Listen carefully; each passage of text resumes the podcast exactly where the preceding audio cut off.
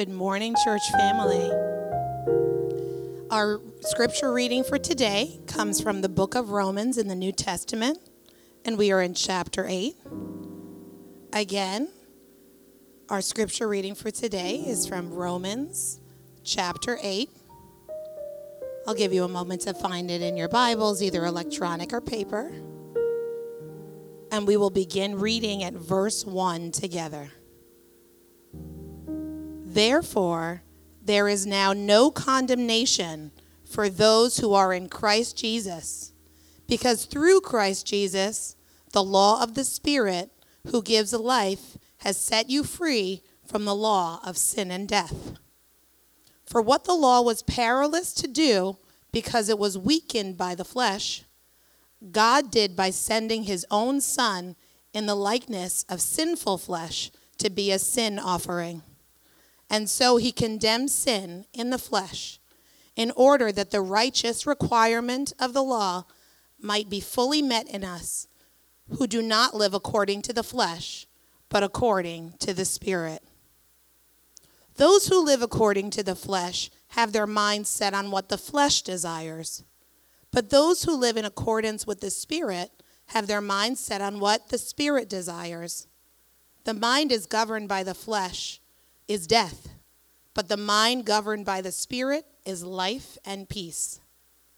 The mind governed by the flesh is hostile to God. It does not submit to God's law, nor can it do so. Those who are in the realm of the flesh cannot please God. You, however, are not in the realm of the flesh, but are in the realm of the Spirit, if indeed the Spirit of God lives in you. And if anyone does not have the Spirit of Christ, they do not belong to Christ. But if Christ is in you, then even though your body is subject to death because of sin, the Spirit gives life because of righteousness. And if the Spirit of Him who raised Jesus from the dead is living in you, He who raised Christ from the dead will also give life to your mortal bodies because of His Spirit who lives in you. Therefore, brothers and sisters, we have an obligation, but it is not to the flesh to live according to it. For if you live according to the flesh, you will die. But if by the Spirit you put to death the mis- misdeeds of the body, you will live. For those who are led by the Spirit of God are the children of God. The spirit you received does not make you slaves so that you live in fear again. Rather, the spirit you received brought about your adoption to sonship, and by him we cry, Abba, Father. The Spirit Himself testifies with our spirit that we are God's children. May the Lord add a blessing to the reading, the hearing, and the doing of His word this day. Amen.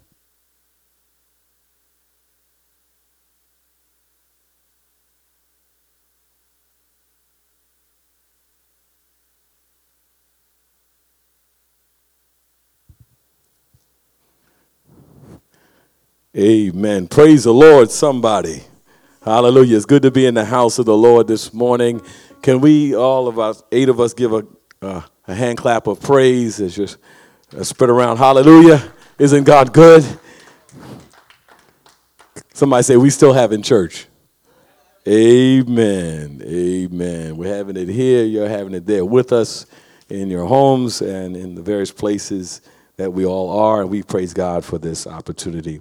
Uh, would you repeat after me? Lead me, Holy Spirit. It's right here, right? Say with me. Lead me, Holy Spirit. All right. Amen. You may be seated. Amen. Let us look to God as we, in a word of, uh, as we begin in a word of, in a word of prayer. Amen. Hallelujah. Give me a second. Praise God. Amen. I'm so glad that grace is more than a second. Amen. praise God. Praise God. Praise God. Let us pray. Dear Lord, Heavenly Father, gracious and uh, comforting Holy Spirit, we're grateful for this moment right now to give you praise, to honor your name this Sunday morning, this first day of the week, as the first church did and gathered together to to lift up your name. God, now help us at this time to understand and know you, Holy Spirit, more, your person and your work. In Jesus' name we pray. Let the church say amen. Would you give God a hand clap of praise, even where you're at? Amen. Praise God. I'm going to try to get this whole television in the picture. Amen. Praise God. Uh, I feel like I want to say, anybody a 70s child, I want to say, good morning, boys and girls. So I feel like I want to, I don't know, I have an urge to say that. I don't know what's going on. Um, Romans 8, Romans 8. Um, and let's look at uh, that scripture. I'm preaching from the series of sermons entitled The Person and Work of the Holy Spirit. The Person and Work of the Holy Spirit. Uh, that is the subtitle.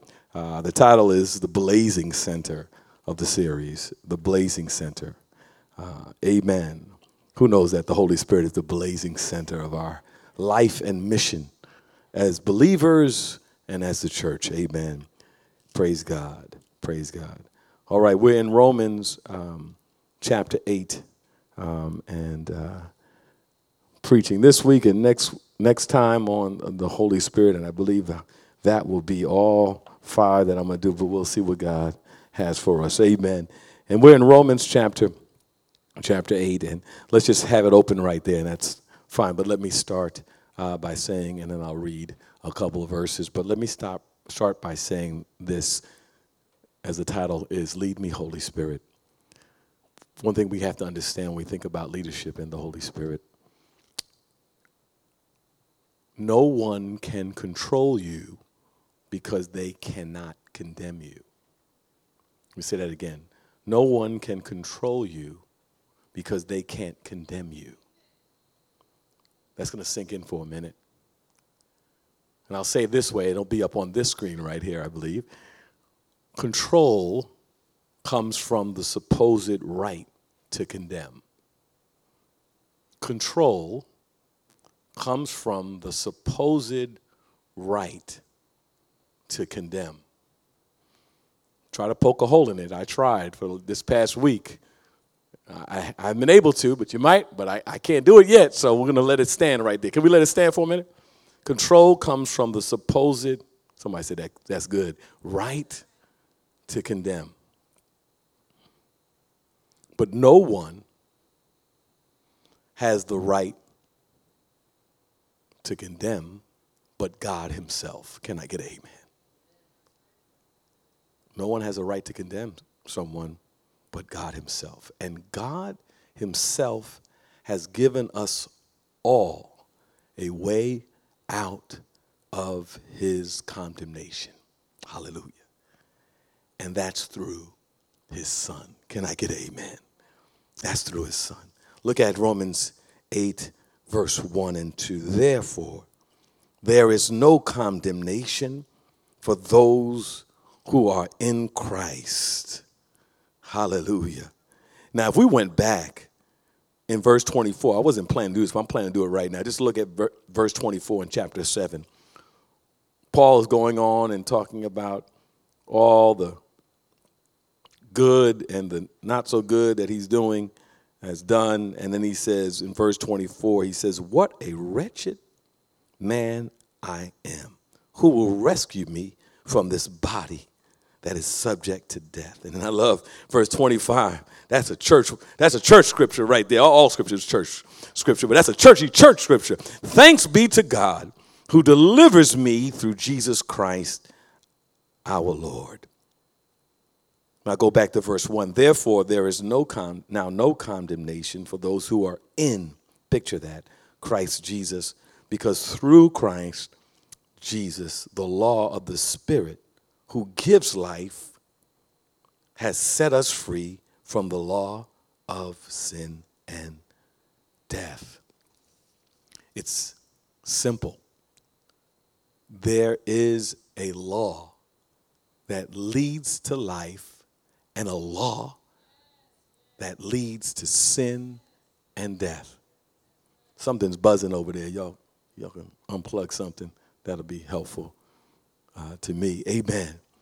There is a law that leads to life and a law that leads to sin and death.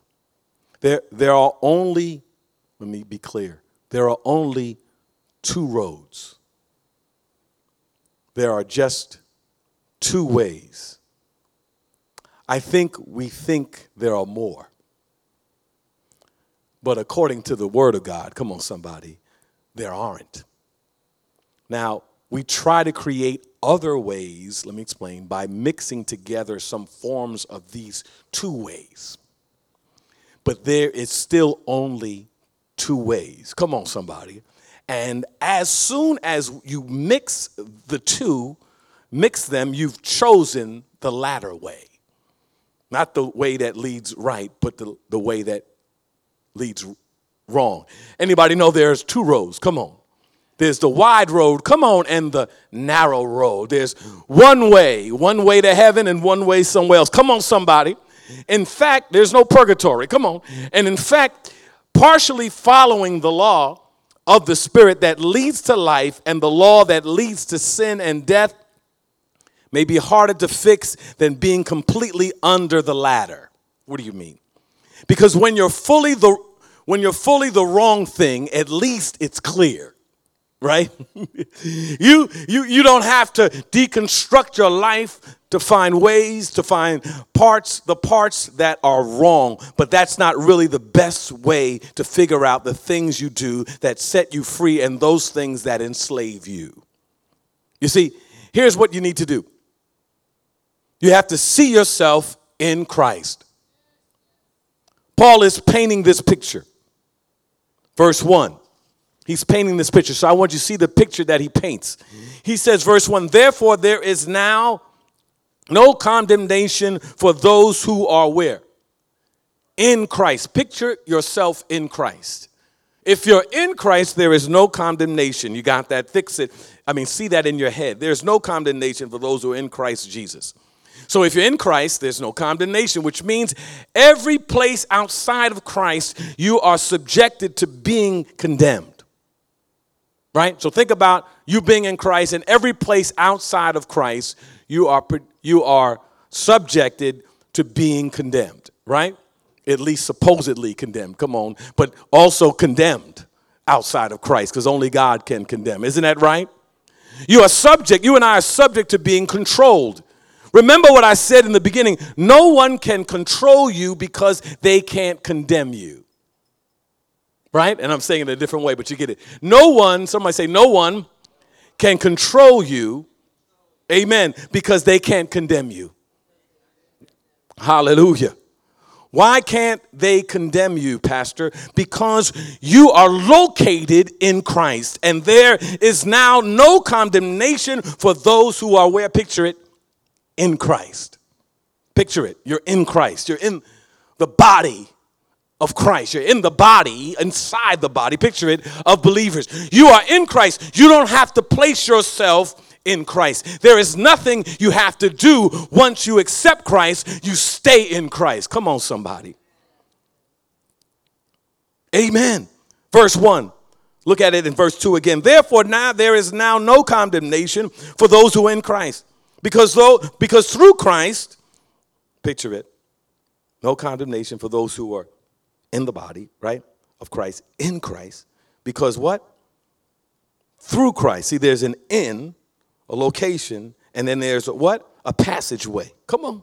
Because there is, because through, though there's no condemnation for those who are in Christ, because what? Through Christ, Jesus, the law of the Spirit who gives life, has set us free from the law of sin and death.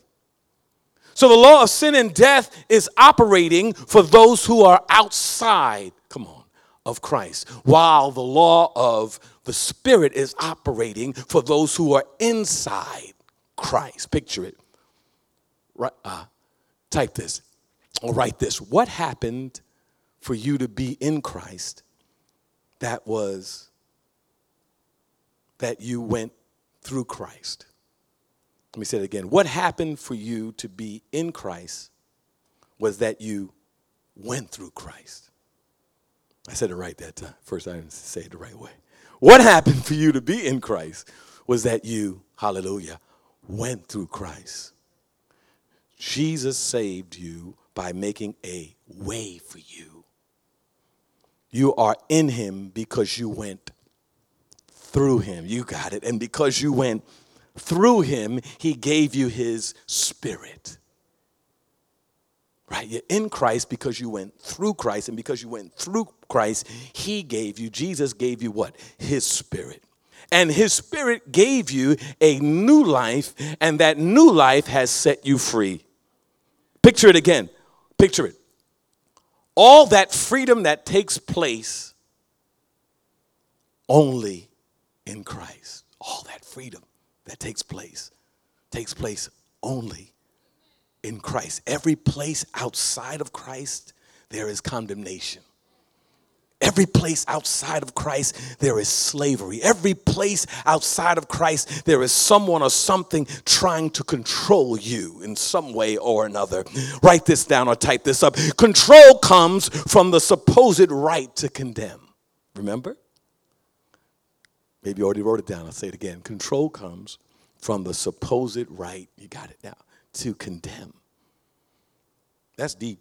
Verse 3 for what, verse 3, for what the law was powerless to do because it was weakened by the flesh. Wait a second, the law was weakened by the flesh, right?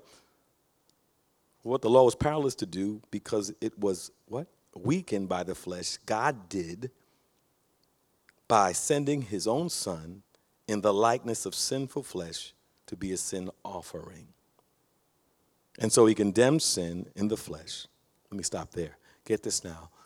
The law doesn't give you life because your sin weakens it.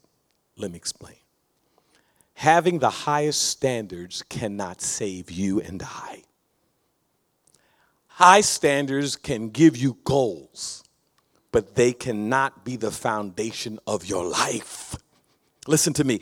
People make standards the foundation of who they are. They make having high integrity the centerpiece of who they are. They try to make high morals define them, but the moment you fall short, the moment you fail, those high standards, those high morals cannot hold you up. Can I get a witness? They can't keep you because they don't have the capacity, listen to me, to forgive you. Well, then, I'll just have lower st- expectations, lower, I'll just have lower standards for myself. That won't work either.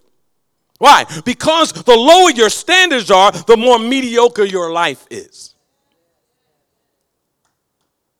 So I'm not saying you don't have standards. What I'm saying is, is, that standards don't make you righteous.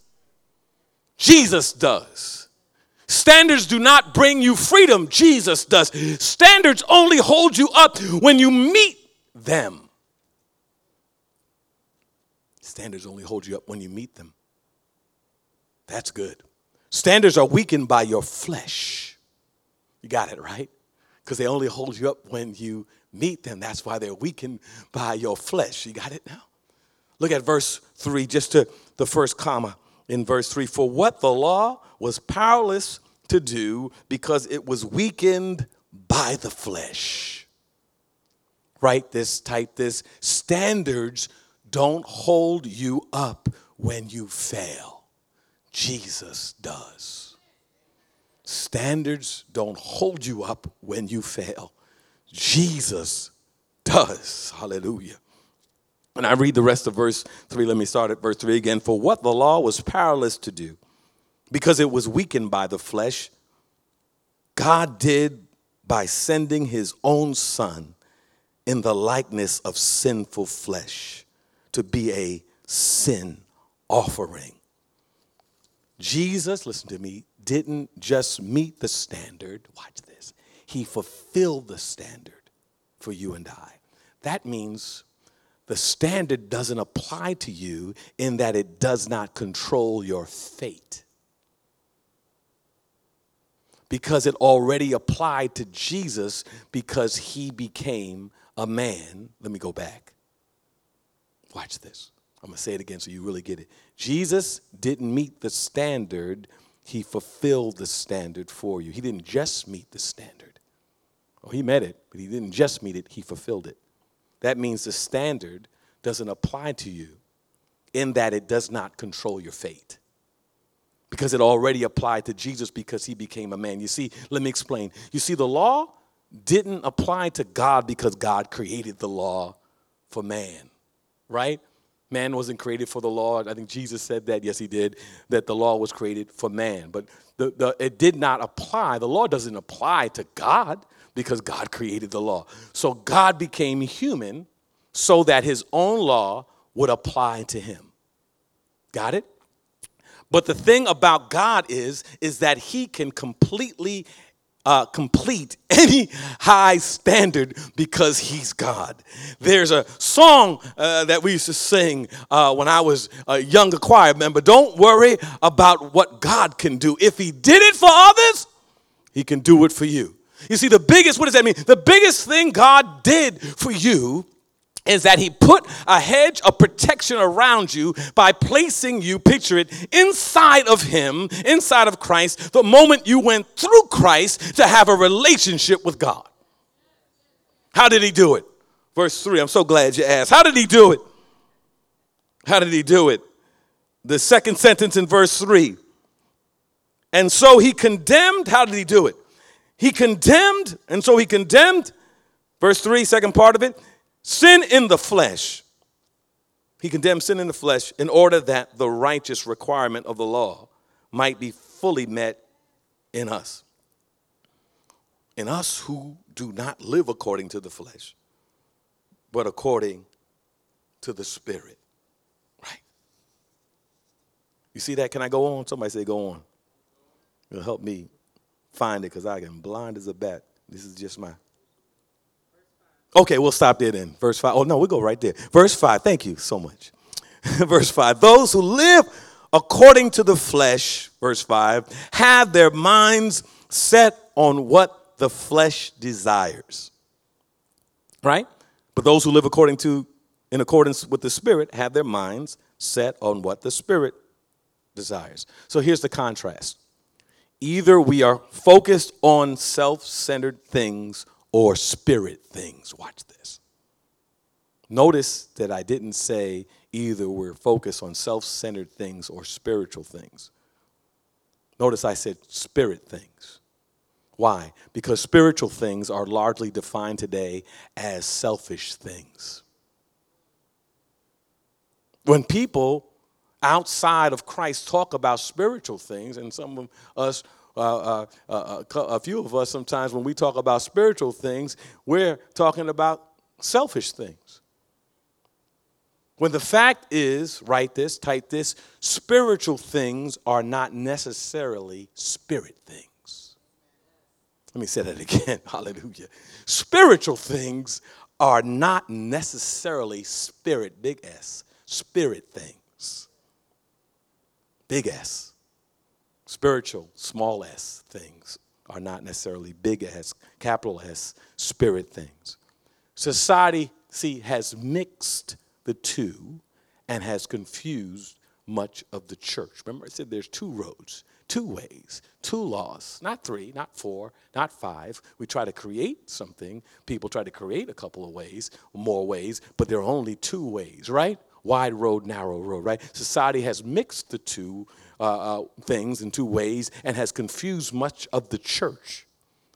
The Bible says you are not your own, you were bought with a price. So it says, so honor God with your body.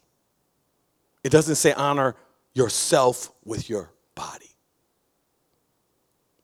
It does not say, I'll say it again for somebody who's listening to me. It does not say honor yourself with your body. If I see one more post about how people honor themselves with their own body, I'm going to scream at my smartphone.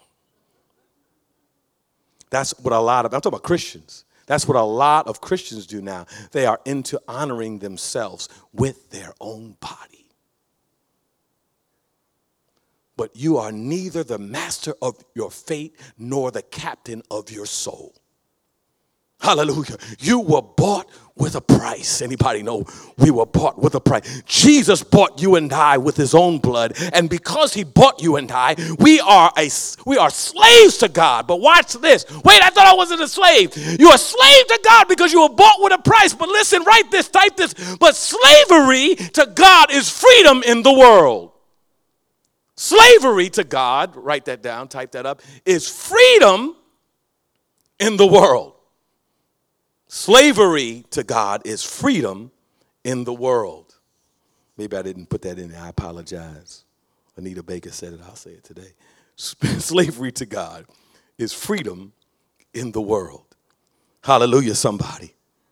Look at verse 5 again.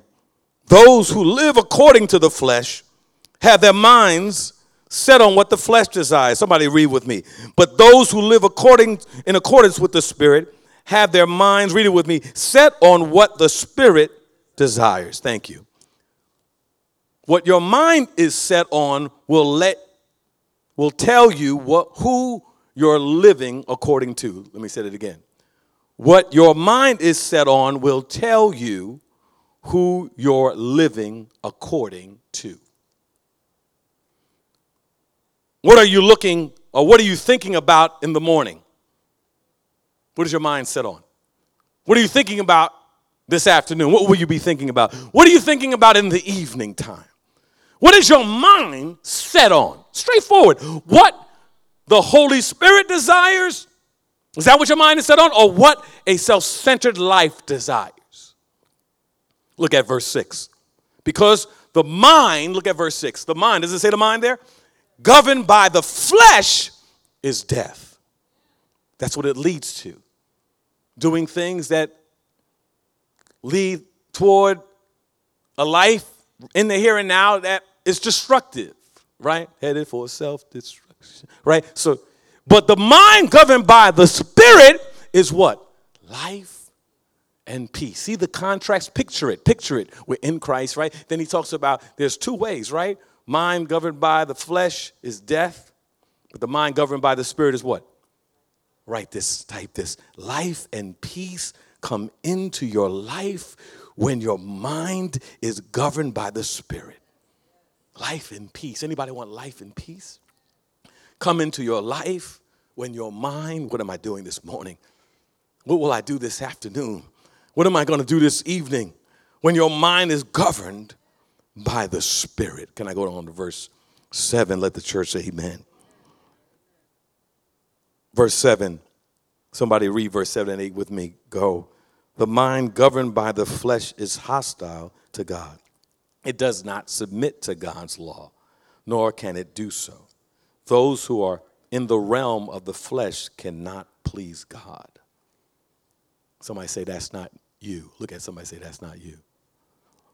Look at yourself and say, That's not me. Amen. Right? Those who are in the realm of the flesh cannot please God. That's not you. Verse 9. Can I read verse 9? You read it with me, just part of it, and stop when you feel me stopping. verse 9. You, however, are not in the realm of the flesh, but are in the realm of the Spirit, if indeed the Spirit of God lives in you. Let's stop right there. Not in the realm of the flesh, you're in the realm of the Spirit. If indeed the what? Of God if indeed you're in the realm of the spirit, not the realm of the flesh, if indeed the spirit of God, you do see that, right? You get it. Picture it. So the spirit of God is where?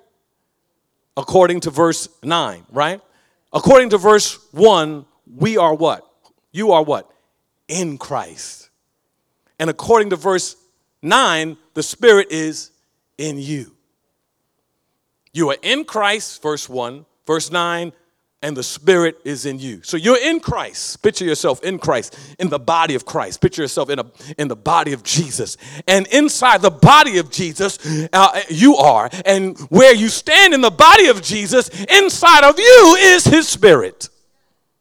You are in Christ and the Spirit is in you. Picture yourself in Christ's body and the Spirit in your body. Wake up tomorrow and picture yourself in Christ's body and the spirit in your body. Wake up that way.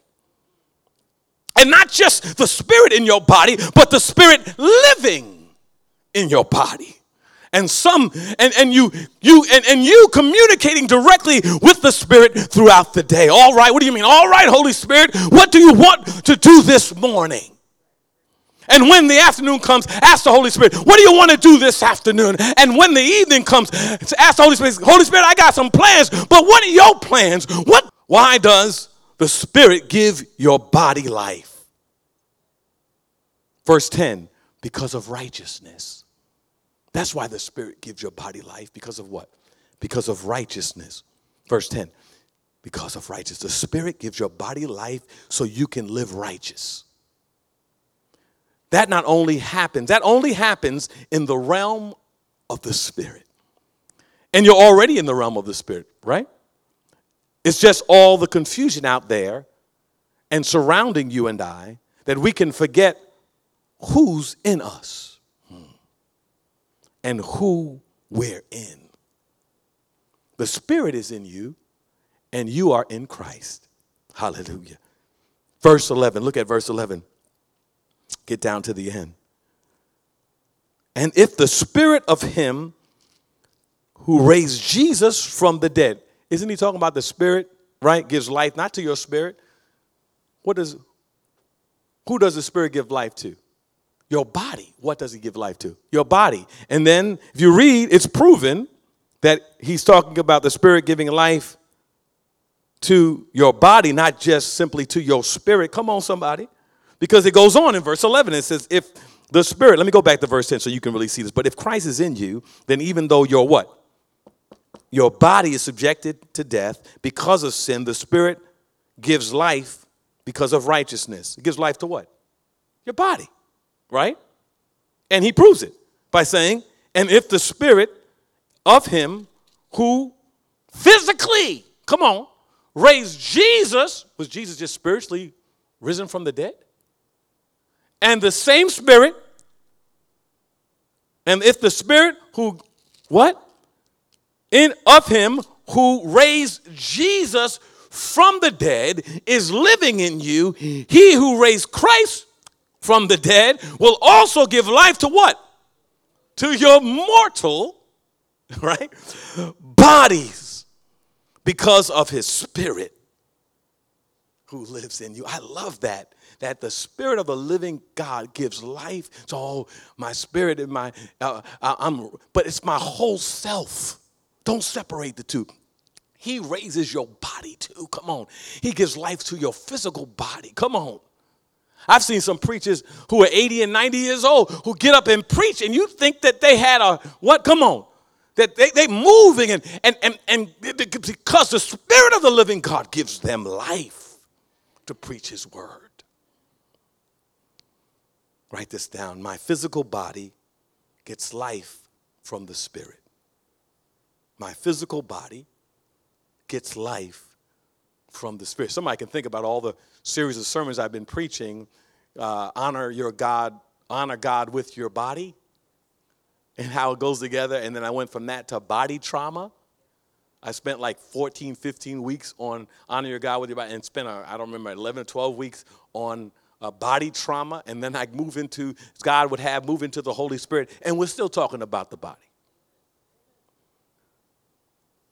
What a good time to talk about the body when we've been going through so much. My physical body gets life from the Spirit. Verse 12, therefore, brothers and sisters, we have an obligation. What is our obligation? It's not to the flesh, though. People think they have an obligation to the flesh. Let me tell you something. Marshall, was it Fireman Bill?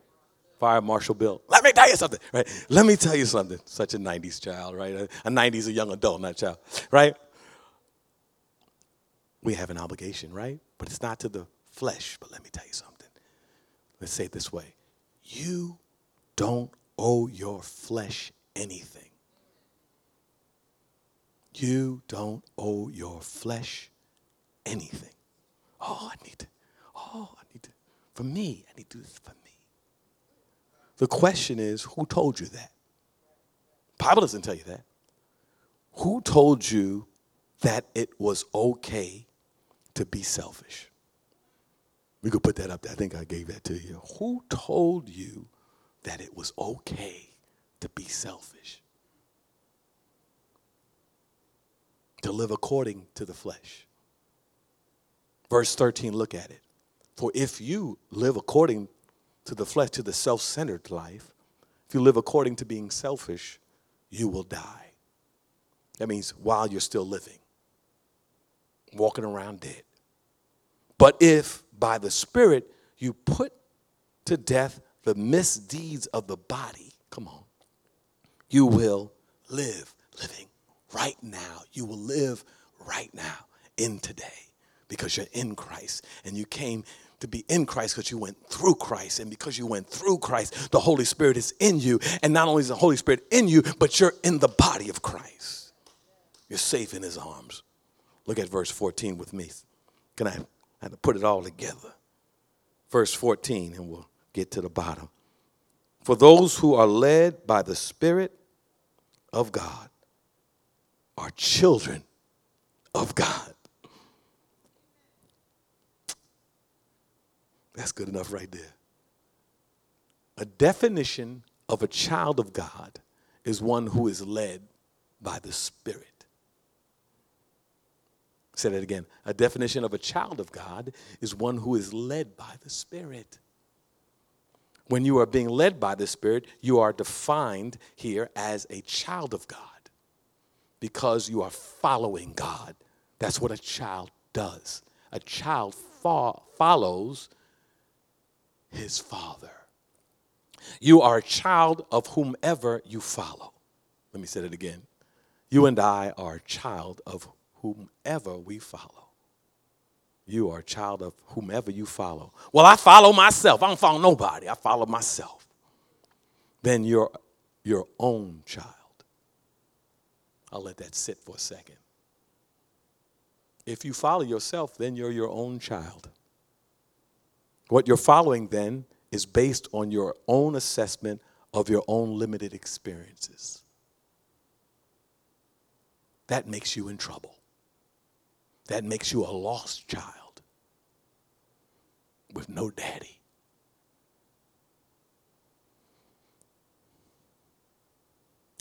I'll say this statement, it'll be up here. Some of us are slaves to our own experiences. That's good. Some of us are slaves to our own experiences.